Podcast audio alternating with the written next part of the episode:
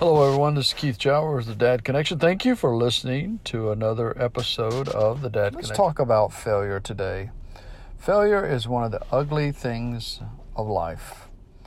And I believe that being a successful dad, you have to get past the failures of your past that keep holding you down to progress in being a successful dad.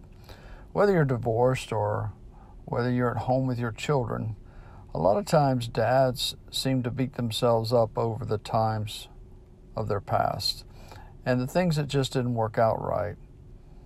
Once we think we've failed at something, often we beat ourselves up over and over again. My conviction is that failure of some kind is common to us all. And successful people are those who decide to get up and continue to move on and make a different life. Although personal failure is not a requirement of being a successful dad, we can realize that failures can be used as stepping stones to better and more meaningfully have relationships with our children and families. We can all agree failure is real and does happen. And once it happens, no matter what you do or what you try to do, sometimes you just have to realize that you may fail.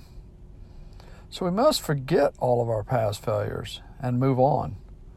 We must move on and focus on your greatest gift that God has given you, and that's your children.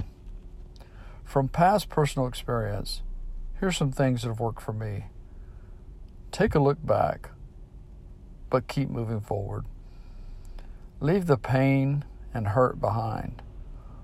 While it still bothers you, you just have to keep going. Nourish your own soul. Watch what you say and begin to speak out positive things over a matter. Speak out positive things over your children now that we're talking about that. Lifeguards are taught to secure themselves first. Get it together and secure yourself. But sometimes we just have to take that a little slower than we want to. Airlines tell you to secure your mask first and then help your children. Get prepared. Find time for daily quiet time, reflection, and reading, and how you may can improve on some of your own weak spots. Begin making time for your children on a regular and steady basis. Schedule it in advance in a digital planner or writing it down and know that when that time comes around, nothing should really interfere with that. You've made time for your children. Now keep your word.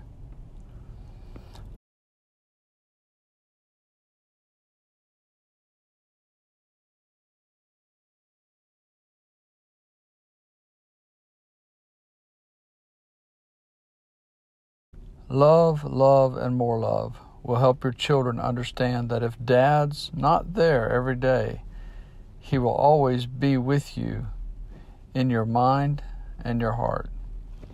Make them understand that you are only a phone call, text, or email away. Make wise decisions. Set personal goals and obtain them before entering any serious relationship. Live on less than your make. Budget wisely and save for the future.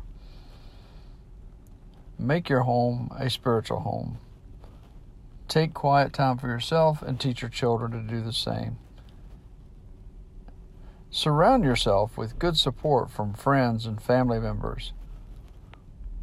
Don't allow yourself to become so discouraged that you can't be encouraged about moving forward.